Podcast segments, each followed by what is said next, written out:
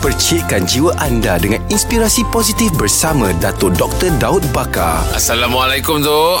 Salam warahmatullahi So, macam mana kita nak mengimbangi ego dan juga mempertahankan prinsip tu? Kadang bila kita cuba nak pertahankan prinsip, kita dianggap ego. Betul. Ha, setiap orang kan ada prinsip-prinsip hidup Betul. sendiri. Macam mana tu?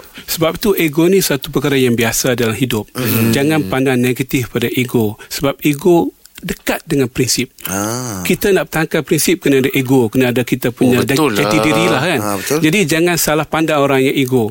Kita jangan hitamkan, jangan kami hitamkan orang Terus yang hukum, ego. tak boleh. Hukum tak boleh. Sebab setiap kita ada ego. Hmm, betul lah. Bukan kita pun bebas, suci dan bersih. Kita bukan para malaikat. Betul, kita juga betul. manusia.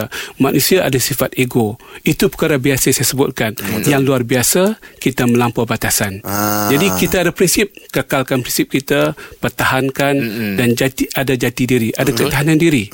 Jadi jangan kita rasa nak nak nak lembutkan diri, uh, tak ego kita leburkan prinsip. Tak boleh. Oh, prinsip kena dijaga. kena ada jaga, maruh, eh. ada, ada jati diri dan sebagainya. Betul, betul. Jadi para pendengar sekalian, pastikan anda sanggup dan mampu mempertahankan sikap diri anda. Ini bukan uh, ego, ini ego yang baik.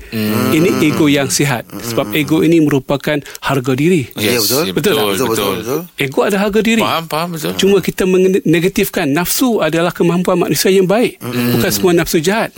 Jadi manusia atas dunia ini kita melihat nafsu jahat, suka harta jahat. Itu bukan jahat. Ego juga bukan jahat dari segi prinsip asalnya.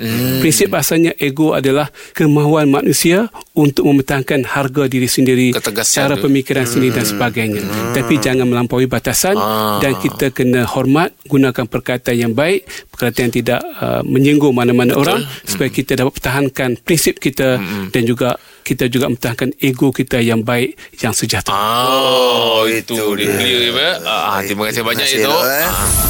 Rakan Inspirasi bersama Dato' Dr. Daud Bakar setiap Isnin hingga Jumaat jam 6.45 pagi bersama Jeb, Rahim dan Angah di Pagi di Sinar menyinari hidupmu.